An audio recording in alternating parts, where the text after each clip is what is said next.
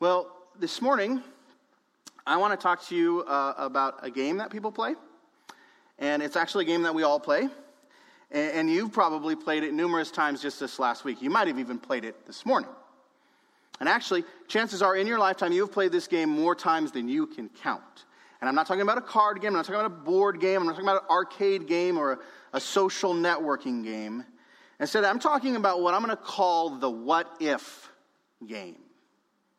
The what if game. And it's a game that we all play way too much of the time.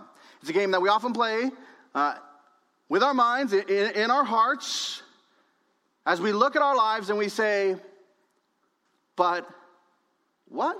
What if? What if? And then we complete that phrase with, with something that we believe might just improve our situation. And I think you all know the game that I'm talking about, right? The what if game. Now, now some of you, I think you play that game when, when you leave your office and you're on your way out to your car. And as you're walking out to your car and you're dreading that afternoon, that evening's commute, you think to yourself, but what if things aren't that bad today? But, but what would that take? I mean, Bellevue magically goes away. You know, all of a sudden, there's extra five lanes on 167.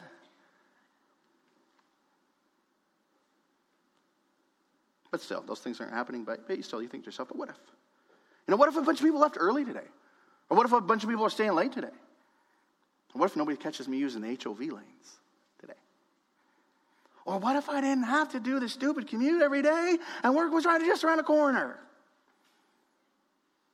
We play the what if game. And we don't just play it as commuters going back and forth from our jobs, we, we also play it all the time as employees on our jobs. We think to ourselves, well, what if I had a better desk? or a better office chair, more lumbar support. Or if I had a better office, or a better 401k, or, or better benefits, or a better paycheck, or a better boss? What, what if I had a better job altogether? So we sit around and we, we daydream about those things. We imagine how, the, how those glorious changes would, would vastly improve our, our situation, our mood, our, our outlook on life. We like to play the what if game. And if you're a student here this morning uh, and you're not working a job yet, you still play the what if game too. this is not an adults only game. You students play it when you think to yourself, what if I didn't have all this homework to do tonight? Or, or, or what if this professor, this teacher, could actually give a lecture that was, I don't know, interesting? Or what if the people in my class weren't so distracting or so boring or so foolish or, or so self absorbed? we all, we all play the what if game. We play it on our jobs, we play it at school, and often we even play it as a family. But let me just say, uh, this is far from the best family game. This is not ideal family game night. Spouses play this game with each other. We think, well, what if my husband was like him? Or what if my wife was like her? What if they were more sensitive, or they were a better provider, or more intellectually stimulating, or, or just more passionate? In our relationships, we play this what if game. And it's not just in our marriage relationships, it shows up in our parenting relationships as well. Parents think, well, what if my kids were just more studious, or, or more athletic, or, or more assertive, or more well behaved? And kids, kids think similar things about their parents. What if my dad would just stop lecturing me all the time and just chill out? Right, Anna? but here's the thing we play it all the time, and we even play it with our Christianity. We even play it with our Christianity. We, we like to think, what ifs about our church? What if our church was bigger? What if our church had more programs? What if, what if there were more people serving, more people getting saved, more missionaries sent out, more people raised up for, mission, for, for ministry? What if? And then, as Christians, we play it with our, our Christian calling in this culture. We, we think, well, what if this culture wasn't so antagonistic to Christ? What, what if it wasn't so hard at times to be a Christian here in America? What if people were more open to talking about the gospel, more eager to hear the good news? What if it all, the, the serving, the sharing, the loving, forgiving, what if it wasn't so hard? We all play the what if game and we play it all the time. All the time. However, this morning, we're going to meet the master at this game. The master at the what if game. If there was a, a what if tournament of champions, this guy would be at the top of the leaderboard. If there was a what if hall of fame, this guy wouldn't just have a plaque on the wall, he'd have an entire wing dedicated to him. And I call him the master at this game because, as we'll see this morning, he's so much better at it than we are. Now, now that, my, by that, I don't simply mean that he has a better mind for it, a better imagination for it than we do. He, he probably does. But that's not the key to what makes him so good at this game. You see, what makes him the master of this what if game is that this guy actually had the ability to carry it all out. To carry out every what if thought that passed across his mind. We think the what if thoughts, he actually did them. He actually did them. He, he took all of our, our what ifs and he actually lived them out in the real world. Whatever his heart desired, he had the means, the ability, and the time to actually pursue it. And we meet this master of the what if game in the Old Testament book of Ecclesiastes. So if you haven't done so already, take your Bibles and turn over to the book of Ecclesiastes and chapter 2. And uh, we have any ushers in here this morning? If, if you need a Bible, we got some Bibles in the back. You can slip your hand up, and one of our ushers will bring them over. We want everybody to be able to, to follow along in the text. So, Ecclesiastes chapter 2. And as you're turning there to Ecclesiastes chapter 2, let me just remind you that in chapter 1, we met the spokesman of this book. And uh, we discovered that this spokesman was a man of great resources. Now, you see the opening verse of chapter 1, and then later on in verse 12 of that same chapter, we find out that this spokesman, he goes by the Hebrew title Koheleth. Uh, and that title can be translated into English as the gatherer or the assembler or the teacher. But, but this spokesman's handle, Koheleth, is best understood the way the ESV brings it across here as the preacher. The preacher. He's one who, who gathers an assembly and then speaks to them. He is the preacher. And this preacher is here in this book to give us, give us a sermon, actually, a sermon series on life in this world. And, and he wants to talk to us about life as he puts it under the sun. Life under the sun and what gain, what meaning we can actually find in it. But, but this preacher who is exploring this theme, he's not some random guy off the streets. Uh, as we discovered in our time so far in this book, this preacher is none other than King Solomon himself.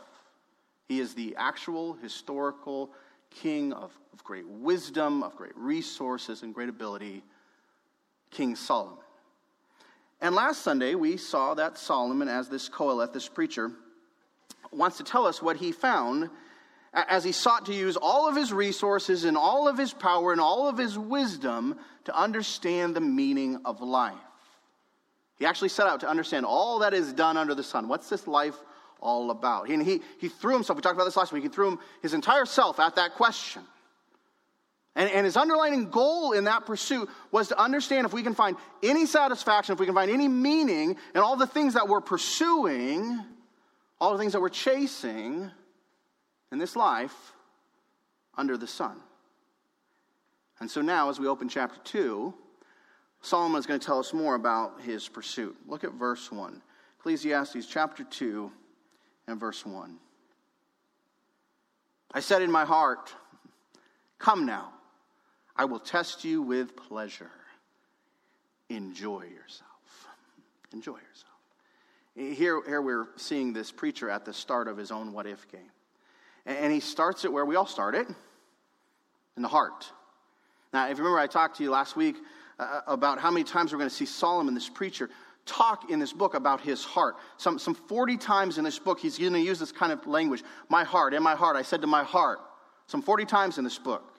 And, and what you need to understand is it's internal language. So it's Solomon internalizing things. He, he's running things through his intellect, through his affections, and then engaging his will. And, and that's what the Hebrews meant when they talked about the heart. The heart wasn't just the, the seat of emotions, the way we think of the heart, you know, it's where your feelings are at. For the Hebrews, it wasn't just the seat of the emotions, it was actually the seat of the true self. So, all of your intellect, all of your affections and your will was all seated in and flowed out of the heart. And so, here, this preacher is telling us that in his heart talk, in his internal monologue, he set out to test his heart, to test his true self. And he's going to test it with a, a rather different approach.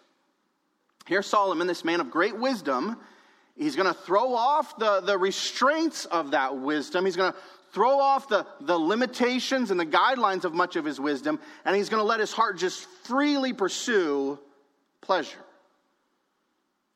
What if we just let our hearts go after pleasure? What if we just let our hearts go after pleasure? That's his, his what if question. However, it's important as we, as we look at the start of his what if game now we realize that there's this word that is translated as pleasure here in verse 1. It's not necessarily a negative term. Maybe you hear it that way, but it's not necessarily a negative term. Now it can be a negative term, but it can also be a very positive one. And actually, we're going to see it used in very positive ways later on in this book of Ecclesiastes. But the, the term itself, it just it means pleasure, it means joy, it means jubilation. It speaks of enjoyment speaks of enjoying life. Enjoying life. And, and that's the test that this Qoheleth is going to give his heart. Go enjoy yourself. Heart, go enjoy yourself.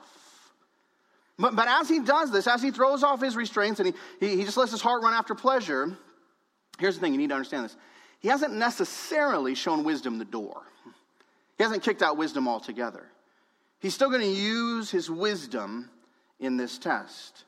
It will still be there at first to, to, to restrain some of his worst impulses. But maybe more important for, for what he tells us here, he's going to use his wisdom to then assess what he finds in this test. He's going to use it to evaluate what he learns through this process. So, so his wisdom is still present with him. So as he tests his heart with pleasure, as he lets it just run and enjoy itself, he's going to then use his wisdom to evaluate what he finds. and I point this out because it's important for us to understand that this preacher and his pleasure pursuit it's a little different than your typical prodigal. Okay? We're all familiar with the prodigal son. He took all of his inheritance and he just used it to fuel whatever his heart desired. But I want you to understand this preacher's pr- approach is a little different than that. As commentator Zach Eswine points out, the prodigal gorges on pleasure because he believes that this is his right. He sells what belongs to him in order to get women or drink or friends for happiness. The preacher, in contrast, seems to doubt whether this interior hole in his life, this search for meaning, can find anything to fill it. So, by wisdom, he tests his theory and weathers the truth of it. The prodigal consumes what is under the sun, but the preacher contends with it. So, so one, this prodigal is simply bent on, on pleasure as a right. But the other, this preacher in Ecclesiastes, is wondering about pleasure as a means to a deeper goal. Is pursuing pleasure, pursuing things like, like amusements and accomplishments and sensuality, are those things the key to finding meaning and purpose, finding some kind of gain in this life under the sun? He is testing pleasure as a means of fulfillment. And when you understand that, you realize that, that his pursuit here is very relevant in light of our modern age, right? A lot of people trying to find pleasure as a means to fulfillment. Amen? So his search is, is very relevant. His pursuit is very relevant to life in our modern age, and, and it's also relevant to the thinking in our own hearts, right? Because we do the same thing, right? We try to go pleasure as a means of fulfillment.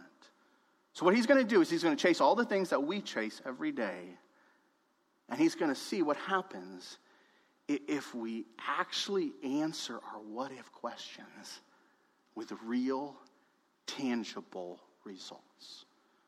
What if we get everything, every pleasure, every enjoyment that our hearts actually desire? Does that change life? Does that change life?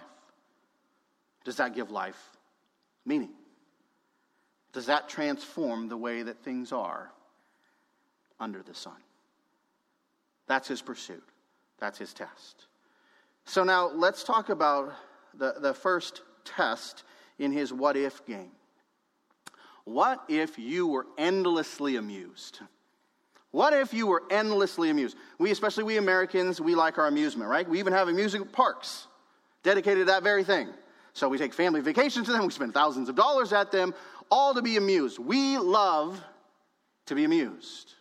We love our movies, we love our sporting events, we love a good novel, a good play, and we especially love a good joke. We love to be amused with humor. And actually, that's the first thing here that that's Qoheleth points out in his pursuit of pleasure. In verse 2, he talks about chasing the punchline. He mentions both laughter and pleasure, and pleasure is speaking of amusing joy or, or revelry.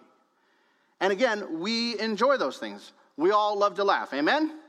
We enjoy laughing, and laughter is actually a blessing. As one author puts it, I thought this was so good. Laughter gives expression to the language of joy. Laughter gives expression to the language of joy. Wordless, he says, it utters the glad sounds of mirth with God, our world, and each other. It's the language of joy. And, and you know this, you know this, right? A, good joke can lighten the heart, a, a moment of laughter can, can deepen a friendship. A healthy chuckle is often an appropriate vehicle for our joy in the moment. But, but, that doesn't mean that those who actually laugh out loud are always getting it right. There are times when humor can go really, really wrong. And this is also part of what Qoheleth learned in his quest. As he gave his heart to humor and to the pleasure that it gives, he, he found that there was actually something pretty unfunny about it. Here, look at the text. He tells us in verse 2 I said of laughter, it is mad.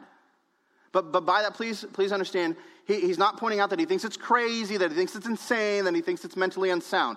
Instead, he's using this term, mad or madness, in a moral sense. And what he's saying here is he's saying that he found a dark side in laughter. And if we think about it, we're all familiar with, with the dark side in humor. As one commentator points out, we are prone to squeeze the juices out of laughter's rind in order to attempt, listen, in order to attempt escape, excuse our sin, or promote folly. The escapist, he writes, is always laughing, joking, and giggling, trying to urge others to smile even when the time for laughter has clocked out and the time to mourn has arrived. They're an escapist. They try to escape through laughter. He continues Laughter can also excuse our mistreatment of a family member or, an, or neighbor. Instead of saying that we are sorry and we need to grow for something we've done, we blame shift and say, Lighten up, I was only kidding, I was only joking. It's an excuse for our mistreatment of somebody else. And then he adds, Laughter can also be a tool for folly. We make jokes about things that ought to shame us. We make jokes about things that ought to shame us. And we see this all the time, don't we?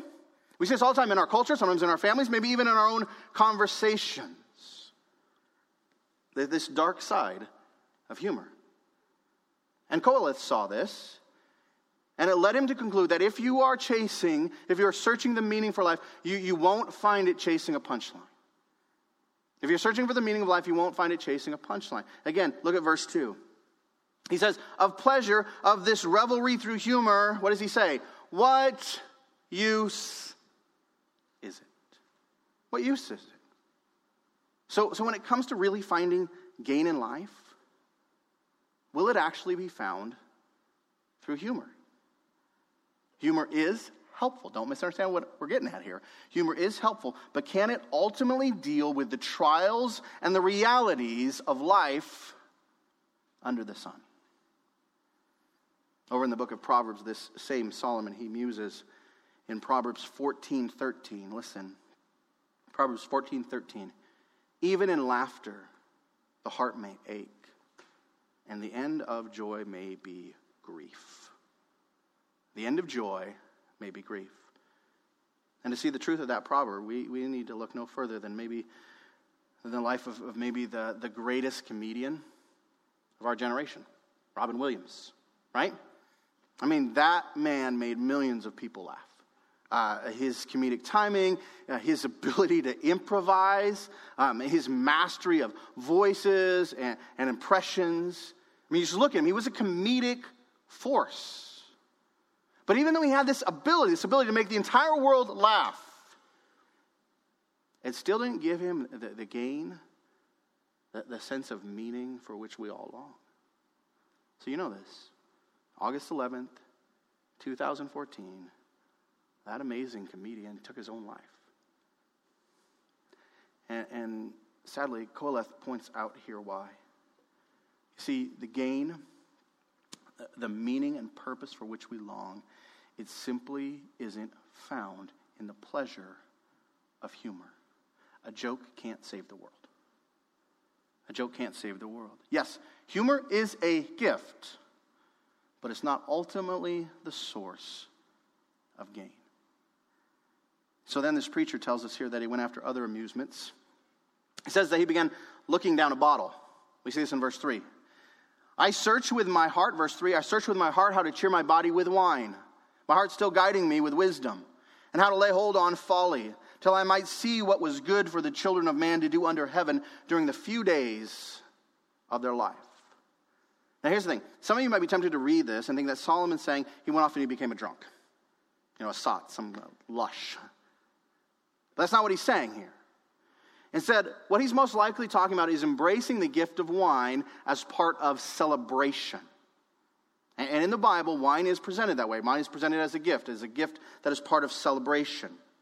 Uh, in Psalm 104, verses 14 and 15, we read this You, speaking of God, you cause the grass to grow for the livestock and plants for man to cultivate, that he may bring forth food from the earth and wine to gladden the heart of man. Wine to gladden the heart of man. So, so wine is a gift from God to gladden the heart. It's part of celebration. And, and, that point is actually going to be something repeated later on in this book of Ecclesiastes. When we get to chapter 10, we're going to read, Wine gladdens life. So, it's a gift from God that is part of healthy, normal celebration. It's actually something to be enjoyed, but done so responsibly. And I say that because the Bible also speaks about the danger of wine. It speaks against drunkenness and what often accompany, accompanies those who embrace too much wine. Over in Proverbs 23, we read this Listen, who has woe? Who has sorrow? Who has strife? Who has complaining? Who has wounds without cause? Who has redness of eyes? Those who tarry long over wine. Those who tarry long over wine. However, here, I don't think what Solomon is saying is that he gave himself to that kind of pursuit, to drunkenness and to debauchery. And I say that because, again, look at the text. He makes this clarifying comment My heart's still guiding me with what? What does it say? With wisdom. Yeah, three people are still with me this morning. That's good. My heart's still guiding me with wisdom. So, what he's saying here is he wasn't out of his mind drunk. Instead, I think what he is describing here is simply pursuing life like it's one nonstop party. That, that's why he adds here, and how to lay hold of folly.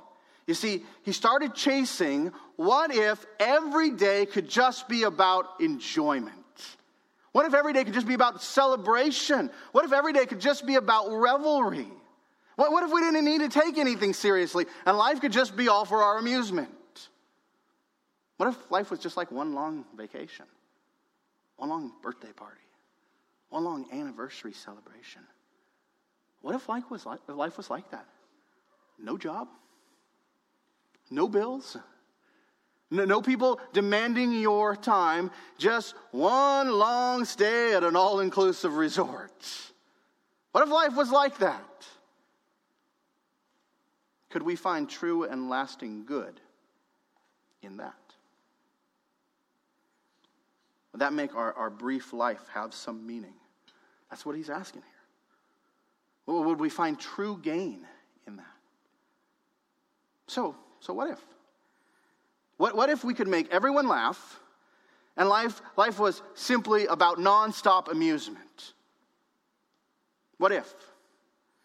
Well, that's the first pursuit, the first test that this Qoheleth shares with us.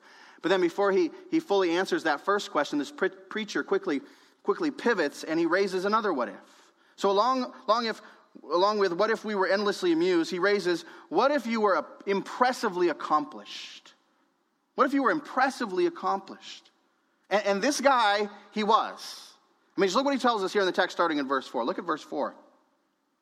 He writes, I made great works. I built houses, planted vineyards for myself. I made myself gardens and parks and planted in them all kinds of fruit trees. I made myself pools from which to water the forest of growing trees. I bought male and female slaves and had slaves who were born in my house. I also had great possessions of herds and flocks, more than any who had been before me in Jerusalem.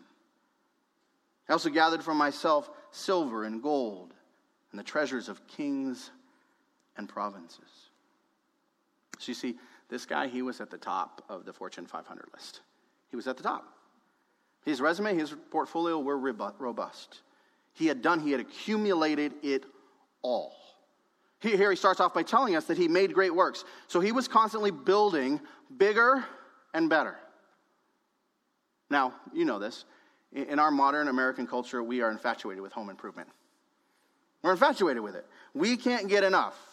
We can't get enough. Not only do we have entire stores devoted to it, like, like Lowe's and Home Depot, we just love watching other people do it, right? So, so we watch our HGTV, we, we binge on shows like Fixer Upper and Property Brothers. We just love watching it. We love, we love watching what they can do. We love watching how they can fix and they can improve things. We, we get entertained by that. And we also, we're also always playing the what if game when we're watching those shows, aren't we? We're always playing the what if game. Oh, look at that. What if my house looked like that? What, what, if, we, what if we could do our kitchen that way? Or, or our bathroom that way? Or what if we could sell this place and get something even better like, like that? But here's the thing Solomon was way better at home improvement than you or the Property Brothers, or even Joe, Chip and Joanna Gaines. He could play this home improvement what if game better than any of us because he could actually make it all happen. He can make it all happen. Now, in this text here, he doesn't give us all of the, the details, but that's okay. The rest of the Bible does. And it tells us that Solomon actually spent 13 years, 13 years building a home for himself. He spent seven building the temple, 13 building a home for himself. And his home was actually several homes, all connected together in this royal palace. And, and, just one of those buildings in that palace, a place called the, the House of the Forest Lebanon, it might have been around 33,000 square feet. Just one of the buildings. 33,000 square feet, just one of the places in his home. And it was all ornately decorated. Best stone, best timber, best craftsmen working on. it. And attached to those homes, that palace, Solomon also made for himself a virtual Eden. Notice in verse 5, look at the text here. Notice in verse 5, he tells us, I made myself gardens and parks and planted in them all kinds of fruit trees. I made myself pools from which to water the forest of growing trees. Notice the repetition here. I made for myself. So this wasn't some public parks program that Solomon launched, this was all simply for his own personal delight. This was his own place just to chill, relax. This was his own place just to take in all the, the sights and the smells. His own place just to enjoy life. Now, I watch those home improvement shows too, just like you do. And one of my personal what ifs is the really luxurious spa like bathrooms on those shows. Ready for a confession this morning?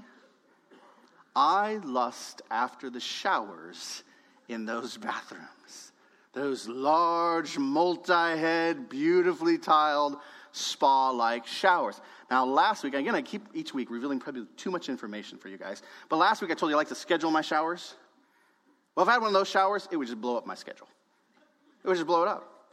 Just, just, I would just love just to hang out and relax in that shower. To me, that would be like my own personal Eden. You know, I'm just naked and enjoying life there in the shower. But here's the thing this, this Qoheleth, he lived an actual life that makes my fantasy look like a kid in the front yard playing with a garden hose. I mean, his reality, you need to understand this, his reality trumped our fantasies. He had a home we'd all get lost in. Can I please have a map, Solomon? Because I don't know where the bathroom is. We'd all get lost in his place. He had a backyard that was like the most beautiful golf course mixed with the, the greatest botanical garden combined with the most glorious of orchards. And it was all there, all by his own ingenuity and for his own personal enjoyment. He wasn't living jealous of his neighbors. Instead, they were all jealous of him. They were all jealous of him. And in order to keep up with his uh, lifestyle of the rich and famous, in order to keep that fully fueled, uh, he, he then had revenue upon revenue. He talks here in verse 4 about the vineyards that he planted. And, not only were those vineyards providing great wine for his revelry, uh, each vineyard, according to Song of Songs, chapter 8, verse 11, each vineyard brought in a thousand pieces of silver. Each one. So, so Solomon's vineyard was producing the best wine. These vineyards were producing the best wine, and people were willing to pay for it. Each one, thousand pieces of silver. And, and not only had he created the, this vineyard stream of revenue, but we see here in the text that he'd also made an industry out of, out of people. Here in verse 7, we see this, this shameful truth that some of his wealth, some of his accomplishment was fueled by slavery. He bought slaves. He was a slave owner. And those slaves gave birth to children who he then also made slaves. And so he became wealthy, not just financially, but, but in people who were focused simply on serving his needs. I think that, that Pastor Zach Eswine gives some helpful and clarifying comments on this. Listen to what he writes. He says, Though this kind of slavery mentioned here differs in kind from slavery in America's history, it wasn't as brutal nor was it racially driven. Listen, the principle remains inhumanly the same. One person is owned by another like property. He continues, throughout history, human beings have shown a desire to own others to boss them, and to have the power to dictate to others the service we want for ourselves. To have the power to dictate to others the service we want for ourselves. And that, that perverse, selfish little desire is at the heart of what drives slavery. So, the heart of what drives slavery. What if people just did what I wanted? What if people just did what I wanted?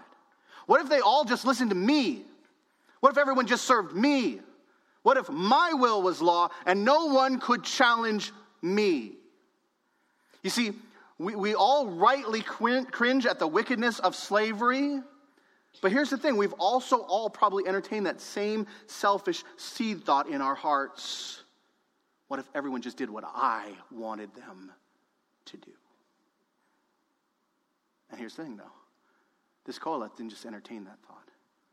He actually lived it out. He had a palace full of people at his beck and call. He was the, the center of a world bent on serving him. And he had the wealth to support it all. Now, we see here in the text, this man was a, a titan of industry. Now, in that day and age, industry wasn't about factories and the massive production of product. Instead, industry was all centered, as he mentions here in the last half of verse 7, it was all centered in herds and flocks. Herds and flocks. That's where textiles came from. That's where the food supply came from. That's where livelihood came from. So the guy with the biggest herds and the biggest flocks was the guy with the biggest bankroll. And Solomon here says he had more than anybody. Again, we don't get all the details here in the text, but the Bible does fill in the rest of the details. Over in 1 Kings 4, listen to this. Over in 1 Kings 4, we read about how Solomon's household was fed for just one day. This was what it took just one day for his household to feed his household. Listen, one day, 10 fattened oxen 20 pasture fed cattle. If, if you've ever had cattle and you've slaughtered them and you know how much meat, that's a lot of meat, right?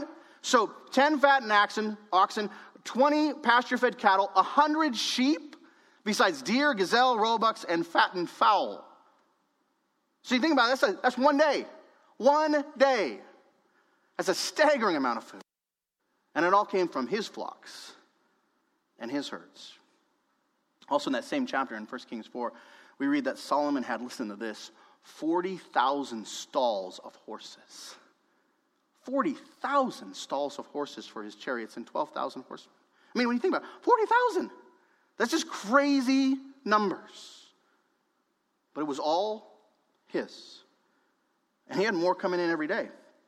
It tells us here in verse 8 I also gathered for myself silver and gold and the treasure of kings and provinces. And as he tells us that he's actually talking about his role as the tax man. You see, as the king, everybody had to pay him. And so, as commentator Philip Ryken explains, some of his treasure came from the taxes on his own people, some of it came from the tribute of foreign powers, but it all came from someone else and it was all coming in all the time. Solomon was one of the, the greatest rulers in the ancient world. And the ancient world stood in awe of his accomplishments. Uh, we find a powerful picture of this over in 1 Kings chapter 10. You have to turn there. Let me just tell you about it. There we read of the, the visit of the Queen of Sheba. And she came to visit Solomon because she'd, she'd heard how amazing Solomon's palace and how amazing he was and his whole household and everything. So she heard how amazing, but she just wanted to witness for herself because she just didn't believe it. And this is what happened when she came to visit. This is from 1 Kings 10, uh, verses 4 and 5. And when the queen of Sheba had seen all the wisdom of Solomon and the house that he had built, that palace, the food on his table, the seating of his officials, the attendance of his servants and their clothing, and his cupbearers, and his burnt offerings that he offered at the house of the Lord. When she saw all of it, there was no more breath in her. That's what it says. She was breathless. When she saw the greatness of Solomon, this great queen of the ancient world, she ran out of breath. She couldn't even open, she couldn't say anything. She was speechless as she took it all in. So, this, this preacher that's speaking to us, he had done it all. He was fully accomplished. He, he had taken up our, our what if games about our jobs, and about our homes, and about our bank accounts, and, and he pushed them beyond even our wildest fantasies. And, and then he tells us that he also embraced our most sensual fantasies and pushed those to the limits too. Now that leads me to my third what if this morning. What if you were overwhelmed sensually? What if you were, could be overwhelmed sensually? I mean, I mean, this is the world that Solomon lived in every day. Whatever his senses desired, he could enjoy. And, and not just exotic foods, not just the, the sights and the smells out there in his Eden like garden, but he could also enjoy the, the sensual pleasures of beautiful music and of unlimited sexual gratification. And that's what he points out here in the end of verse 8. Look at the text, the end of verse 8. He tells us, I got singers, both men and women, and many concubines, the delight of the sons of man. Now, that first thing he mentions there when he says, talks about his singers, uh, we might be tempted just to read right past that. Oh, yeah, you got singers. That's nice. Uh, but, but we see that comment as minor because we don't live in the ancient world. We, we live in the musically luxurious 21st century. We, we walk around with thousands of songs in our pockets, right? And we have concert like sound in our car, in our home, and, and on our ears when we go to the gym. So we live in the musically luxurious 21st century. But that's not the way that people rolled in the ancient world. As one commentator points out, music was a rare pleasure in those days. Most people didn't have that exposure like we do music. Music was a rare pleasure, but the man who wrote Ecclesiastes could afford to bring it into his own home, engaging entire choirs to sing just for his pleasure. Anything that his ears desired, he could have at the snap of his fingers. He, he was rolling in a, a limitless iPod of live, in the flesh, human voices. But that wasn't the only thing that was in the flesh in Solomon's home. He had so many women in the flesh that Hugh Hefner would have been jealous of Solomon.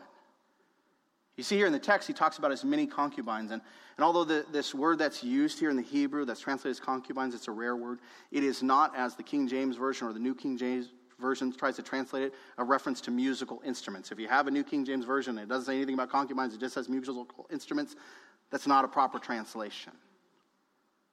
Instead, the Hebrew word that's used here is a reference to the harem of King Solomon. And again, we're not given the details here, but 1 Kings 11 records for us the, uh, the shocking figures. It tells us King Solomon loved many foreign women along with the daughter of Pharaoh Moabite, Ammonite, Edomite, Sidonian, Hittite women.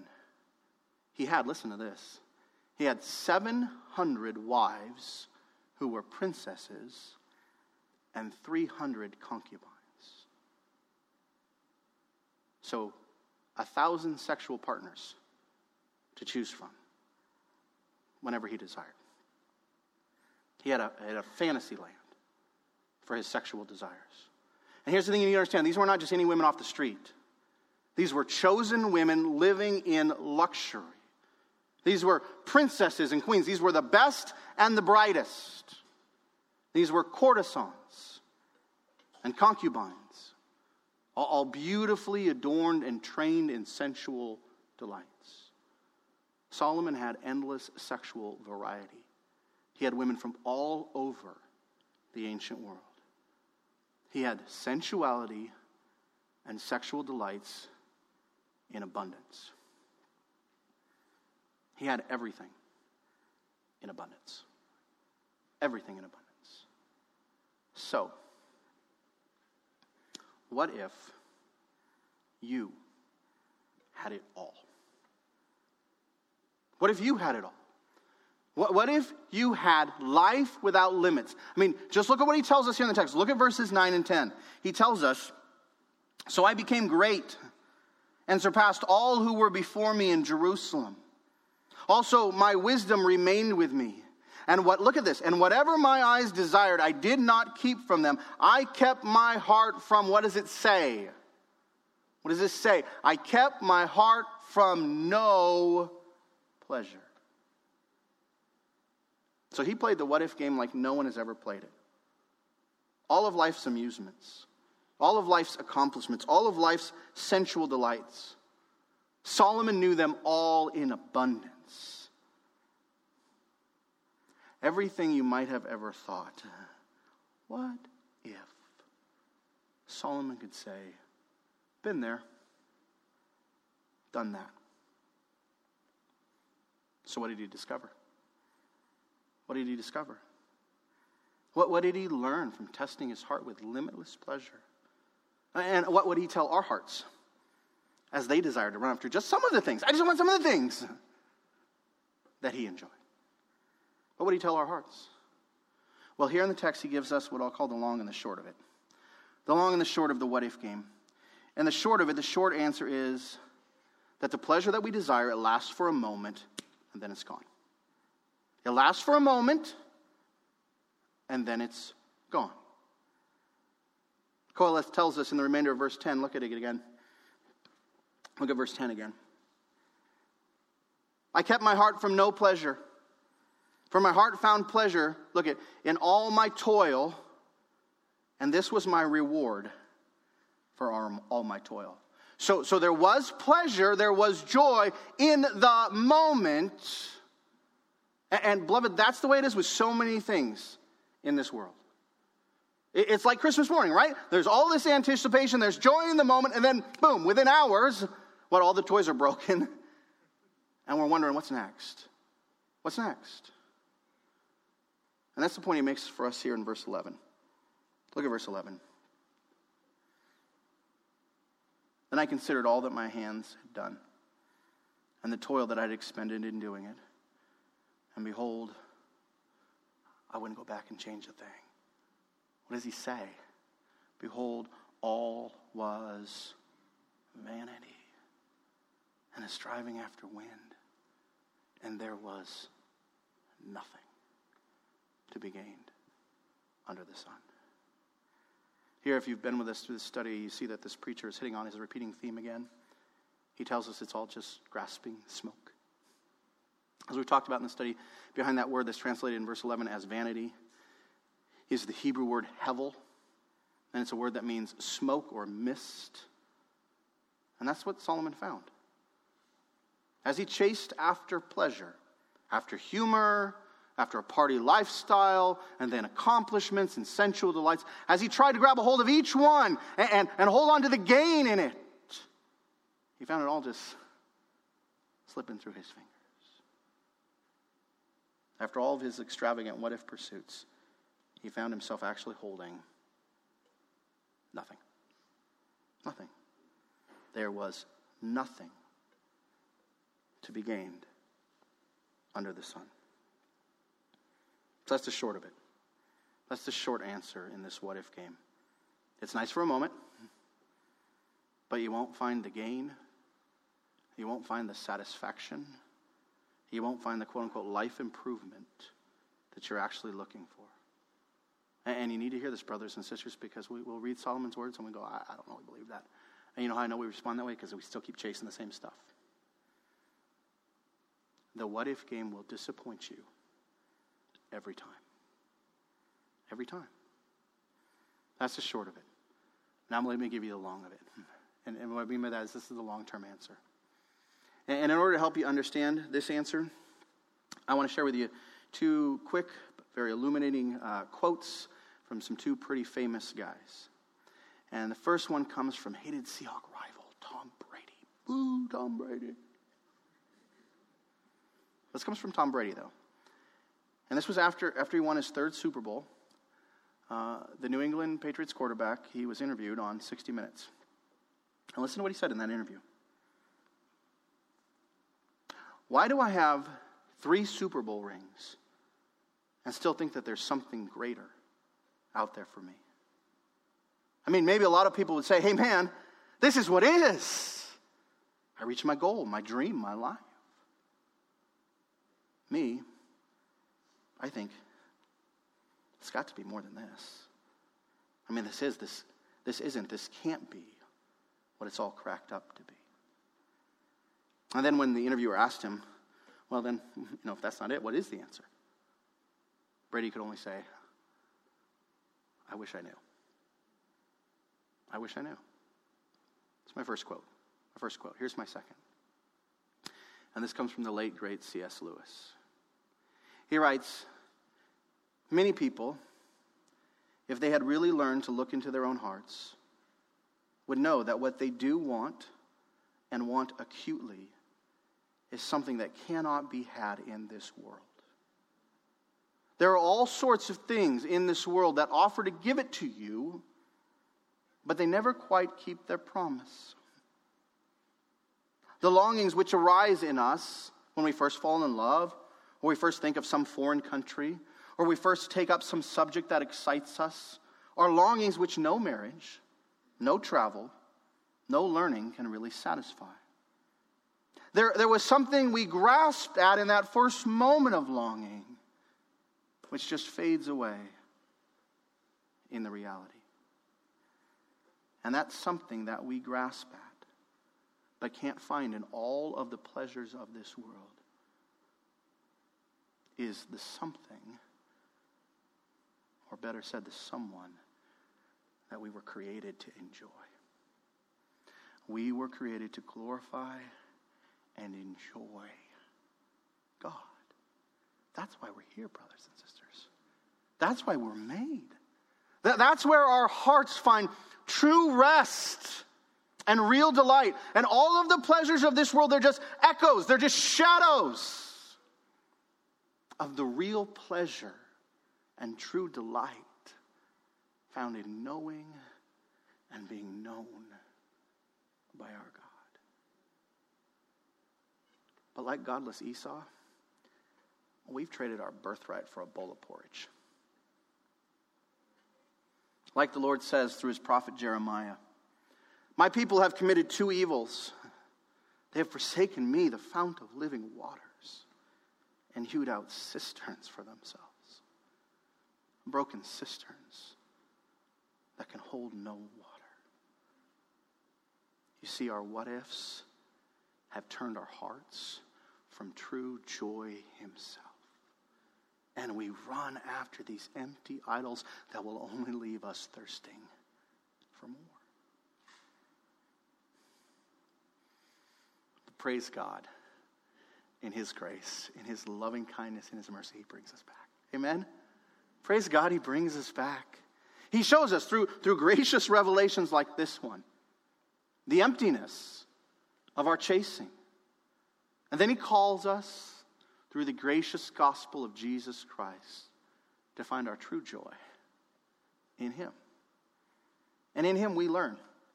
We learn what true joy is.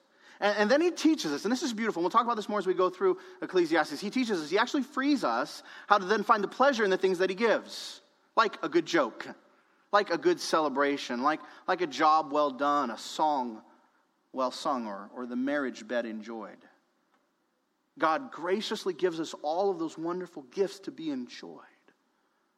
But in order to truly enjoy them as we should, we need to stop running to them for gain and run to Him instead. So, let's stop running after other things and just enjoy Him. Amen? Let's enjoy Him. Let's confess together our empty chasing, and then turn our hearts to the one that we were made for our Creator and our Redeemer. You see, even gorged on the pleasures of this world, even gorged on the pleasures of this world, we won't find satisfaction for our soul apart from life with God. So, Danny, would you come and lead us now in a time of worship and response?